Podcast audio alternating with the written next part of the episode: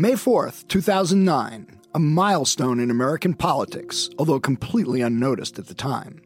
Donald Trump is about to be a guest on Late Night with David Letterman. To promote his appearance, Trump turns to what was for him a new medium Twitter. Be sure to tune in and watch Donald Trump on Late Night with David Letterman as he presents the top 10 list tonight! Exclamation point.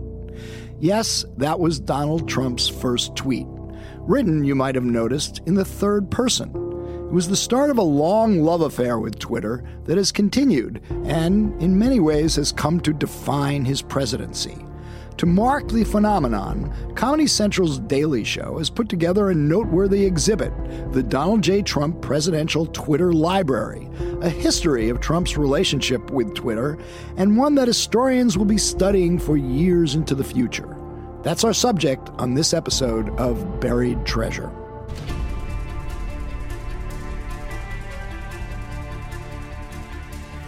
Because people have got to know whether or not their president's a crook.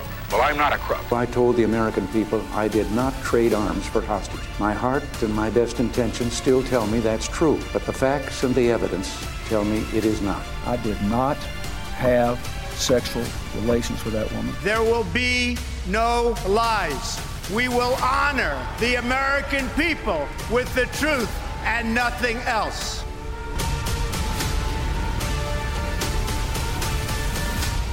I'm Michael Isikoff, Chief Investigative Correspondent for Yahoo News. And I'm Dan Klaidman, Editor in Chief of Yahoo News. You know, what an ingenious idea to mark the Trump era, then to turn it into a Twitter library. We've got a president who really doesn't read very much, doesn't write very much, and, you know, he uses one principal form of expression to communicate with the world Twitter. Well, one of the things that's brilliant about it is all presidents have their presidential libraries after they leave office, and they typically are fairly sober affairs. Uh, they delve into the history of the period, everything you wanted to know about that particular president. Uh, they're pretty faithful to facts and to history what kind of a presidential library is Donald Trump going to have, right? You know, uh, well, clearly it's going to be a Twitter library, right. and that's what they've uh, produced. And I have to say, it is remarkably clever and hilarious. And the thing that's so striking about it, coming from you know this uh, Comedy Central that does comedy is all of the tweets are real tweets. Yeah. Right. And, you know, at one level, they're frightening, but they also are hilarious. It's, it's hilarious. And, and, you know, look, I mean, they're presented in a very sober way with gold plated frames and, uh, you know, exhibits. But it also is a reminder of just who Trump is and how he has risen, how he rose in American politics. I mean, you know, the one that was the most striking to me was the uh, birther of a nation exhibit with all Trump's tweets promoting birtherism Yeah, and here's the one. idea that B- Barack Obama wasn't born in the United States. Here's one. An extremely, in quotes, extremely credible source, unquote, has called my office and told me that at Barack Obama's birth certificate is a fraud. That's uh, August 6th, 2012. Which is really interesting, by the way, because I had remembered Trump's birtherism phase as being from 2011 when he was talking about running for president in 2012. And then, of course, Obama comes out and actually releases the full form birth certificate that completely destroyed the birtherism myth.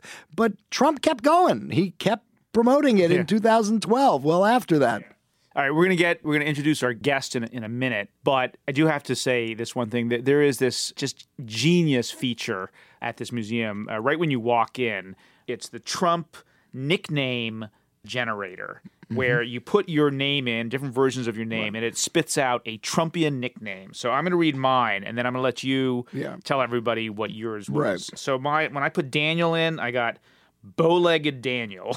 when I put Danny in, which people call me, I got Baby Danny, which is kind of my favorite. My kids like that too. and then of sure course for Dan, of course, it was Lion Dan. So Isikoff. Yeah. Well, mine, which is really striking to me, is conspiracy denying Mike, um, which, um, you know, as you know, uh, we, we're going to have this upcoming six part series of skullduggery called Conspiracy Land. And uh, I'm really jazzed about that. That'll be coming in a few months.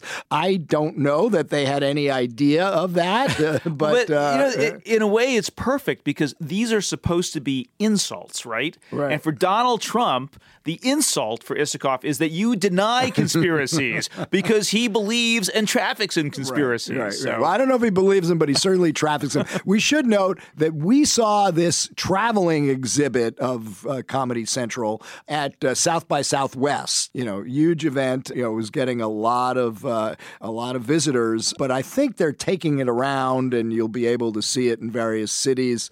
Certainly um, in New York, and uh, it'd be great for them to bring it to Washington. But we did meet one of the Comedy Central with Daily Show regular correspondents down there, Roy Wood Jr., and we talked to him about the Donald J. Trump presidential actually Twitter standing, library. standing right in front of the famous covfefe tweet, which Yes. uh, we'll get to in a minute. Right.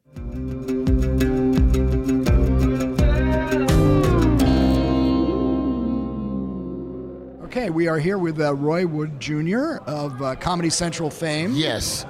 this is the Donald J. Excuse me. The Daily Show presents the Donald J. Trump Presidential Twitter Library on your ass.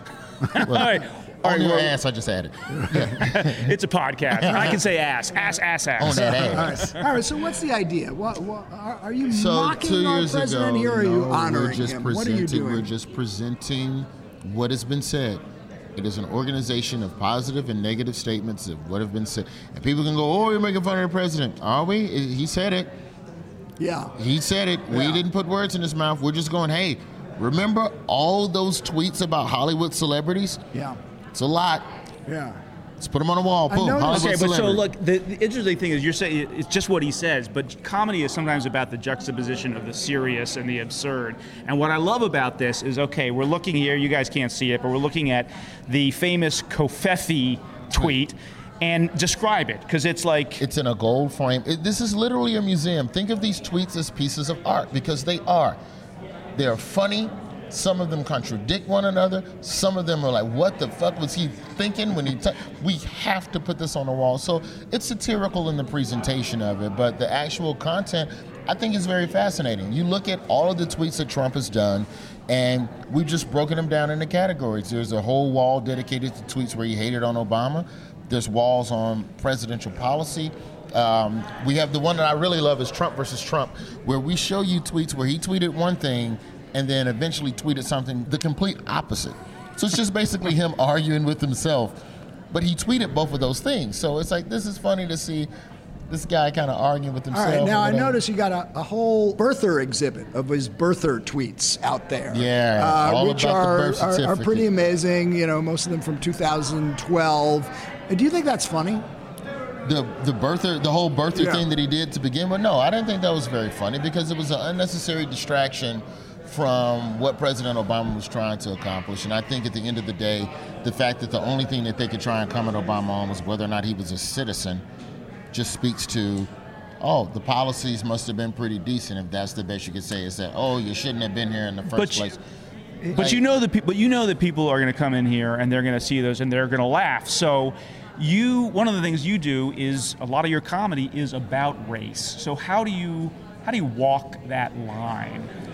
I think that if we are presenting for the, and I'm just speaking strictly for the library, not necessarily for the Daily Show's content or the pieces we do, I think that if we are presenting what was said in a way where there's some satire to it, then I don't think we're doing anything that's too far down the road. I think the thing that's also interesting with the library, even with the birther exhibit to that point, is I still believe there are people that are going to come in here and go, wow, these are the president's words, these are dope, this is amazing. And what's weird is that this is the first president to really speak digitally. Like, you wanted to go see what JFK was thinking, you got to go pull up some microfilm or read a scripture or read some notes that he scribbled on some White House correspondence.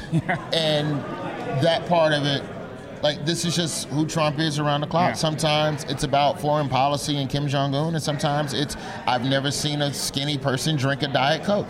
So his uh, longtime personal lawyer, Michael Cohen, testified uh, a week or so ago Yeah. uh, before Congress and called the president a racist, as well as a con man and a cheat. Do you? Uh, what, what was your take on that? Personally, if I if you're asking me personally, do I think the president is racist? Yeah, I think the president is racist. But then that's also opinion. I can't pull any specific thing that goes, ha, ha, racism, found it. It's the feeling. It's the it's the amalgamation of all the policies and the lack of speaking up. A perfect example is how he handled the crisis in Puerto Rico with the hurricane Right. versus how fast he took his ass down to Alabama, my home state. Not hating on the crib, Yeah. but if you just look at those types of things, it's just, huh. Yeah. Uh, That's a that's an interesting point. So yeah, when you look at things like that, it's like, all right, so you only care about your people? Is Yeah. that what it is? Or All right, Well, about- to play devil's you know, advocate, it's about it's about raw politics. Puerto Rico has no electoral votes. Alabama is a, a red state, which he wants to solidify with his base. Okay, then if that's what it is, that's what it is. But then if that's the case, then most of his base doesn't exist with any minority, with any predominantly minority districts in this country. Right. So then, is that racism or is that politics? Yeah. I, I don't know. Like again, you can't. There's no smoking gun. Uh, I believe I would say Andrew Gillum said it best. I can't say that Mr. DeSantis is a racist. I can just say that all the racists think he's a racist. Yeah. Yeah. Yeah. You know, Yeah. Hey, Roy, you you I uh, think he's one of them. you know? Yeah. So you mentioned Alabama. You come from Birmingham. You wrote a, a really interesting piece in the Times, I think, back in September, uh, about your home state. Yeah, uh, the which in- yeah, in some ways you were proud of your state and um, and standing up for it, and also very realistic about its legacy of, of racism that continues there. Talk about that piece and what you were trying to say. What I, all I was trying to say is that when you hear about Alabama, it's always drama. It's all it's Roy Moore, and whether or not Roy Moore was pulling an R. Kelly, or it's Jeff Sessions doing what Jeff Sessions does, and then there's museums where you know there's a there's a museum in Montgomery that the Equal Justice Initiative uh, greenlit, and it commemorates um, all of the lynchings that have been documented in the South, well over 4,000 during the um, Civil Rights era, and the mere existence of that facility is an acknowledgement to the past, and that's something that didn't happen with Black people alone. Black people weren't the ones that greenlit all like you're part of the curation and creation of it but that's the spirit of togetherness for that to even exist. So to even stop and acknowledge the past through museums and ceremonies and stuff that's happening in selma every year for the bridge crossing to commemorate bloody sunday. That's part of it but that's just half. The other thing that's worth talking about is the tech sector that's booming in alabama. Everything that's happening with nasa and aerospace in huntsville. The film and television industry is starting to boom. Automobiles are coming uh, all, all types of factories. So there's a narrative to alabama and where it's headed that is often ignored. And that's something that i don't really I don't like it. I just to be blunt, I don't like that because when you talk about every other place in this country, you talk about where they're headed, the boom, the growth, what's happening, what's next. Oh, San Francisco. Oh yeah, Nashville's got food. Yeah, it's music. Oh, Austin, Austin. But if it's if it's Mississippi or Alabama, it's you remember that time when the black people and then the white people did the thing to the black people. It's like that's part of it but there's also this there's more there's a way out of that. And But i you- think that that's not always acknowledged so i just wanted to take Yeah. time to write something that did that. You are seeing these some of these hopeful changes even in this very divisive period even in the in the age of Trump. Does that fill you with some hope or? Absolutely. Yeah. absolutely. And that's the thing that sucks with with the with the recent tornadoes in lee county alabama where you know trump went down there and you know and he, he made that a political whatever whatever for himself and it potentially creates resentment of other people of Alabama. And those people didn't do anything but just get hit by a tornado. Yeah, some of them are Trump supporters, but there's still people in that state that are doing hella good stuff. And some of them probably vote Republican. You know, so that's the other thing is that we're so quick to default to paint everyone one way because they wear one hat or they choose not to wear the red hat. And there's a lot more nuance to a lot of these people that are living and existing in these places. And to grow, you have to coexist. And there's a lot more coexisting happening in the world than there is division. And you know, the media is not quick to point a, eye, a finger at that. And that was one reason why I really enjoyed um, when the Daily Show let us go to Alabama. We did a whole week of shows uh, covering issues in Alabama. I went out into the Talladega National Forest with a gentleman who believes in Bigfoot, but he also fights for conservation. So, how does he divide his time yeah. between yeah. trying to find Bigfoot he and fights, conserving? He fights the paper industry tooth and nail right. to keep them from to fight deforestation which right. is great. Which would be bad for Bigfoot because if he didn't have forests to exactly, hang out in, where's he going to go? That's exactly right? why he's you know, fighting. Yeah. So that's funny, but at yeah. his core, that person matches up with everything else that a lot of liberals say that they believe in. And I don't know which way his political leanings are, but uh-huh. if you, by just on stereotypes, white dude with a mustache talk like this, got a camouflage hat on, I tell you, Bigfoot's out there, I've seen that Bigfoot. Your default assumption is Republican. Yeah. Before you even have a conversation with them. Right. So it's about shining lights on that. There's plenty of people that look like something you wouldn't jive with. Yeah. Who do things that you do jive with. So what do you do with that? Let me take you back to the Michael Cohen hearing for a moment. Uh, you remember there was that uh, extraordinary uh, instance uh, after he's called uh, Trump a racist when Mark Meadows, the Republican congressman, head of the Freedom Caucus from North Carolina, says, you know, has this woman, Lynn Patton, stand up behind him, an African American woman mm-hmm. who has apparently worked for Trump, and she doesn't believe he's a racist. And so, yeah. I mean, did you watch that? What, what, was your reaction yo, to man, that? Black uh, people, yo, I'm gonna come out with a service of white people where it's just a black person stand behind you, and you gotta yeah. not look racist. Yeah, charge you like eighty dollars an hour. Because Trump does it too. Be... Trump did it with the black pastors and Ray Lewis and Jim Brown coming yeah. out of Trump Tower and all of that yeah. stuff. Yeah. So you know, it, it's. Does it bother you? Yes, but it doesn't surprise me. You know, there's always going to be people that are. There's always going to be people that are going to do something to trick someone. But I'll say this much: you putting a black person behind you doesn't fool the people who really see who you are. Yeah. In fact, you putting a black person behind you shows me exactly who you are.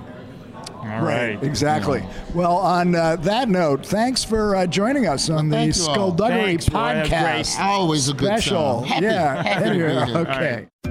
Thanks for joining us on this episode of Buried Treasure. Don't forget to subscribe to Skullduggery on Apple Podcasts or wherever you listen to your podcasts. And tell us what you think. Leave a review. Be sure to follow us on social media at Skullduggery Pod. We'll talk to you on Friday.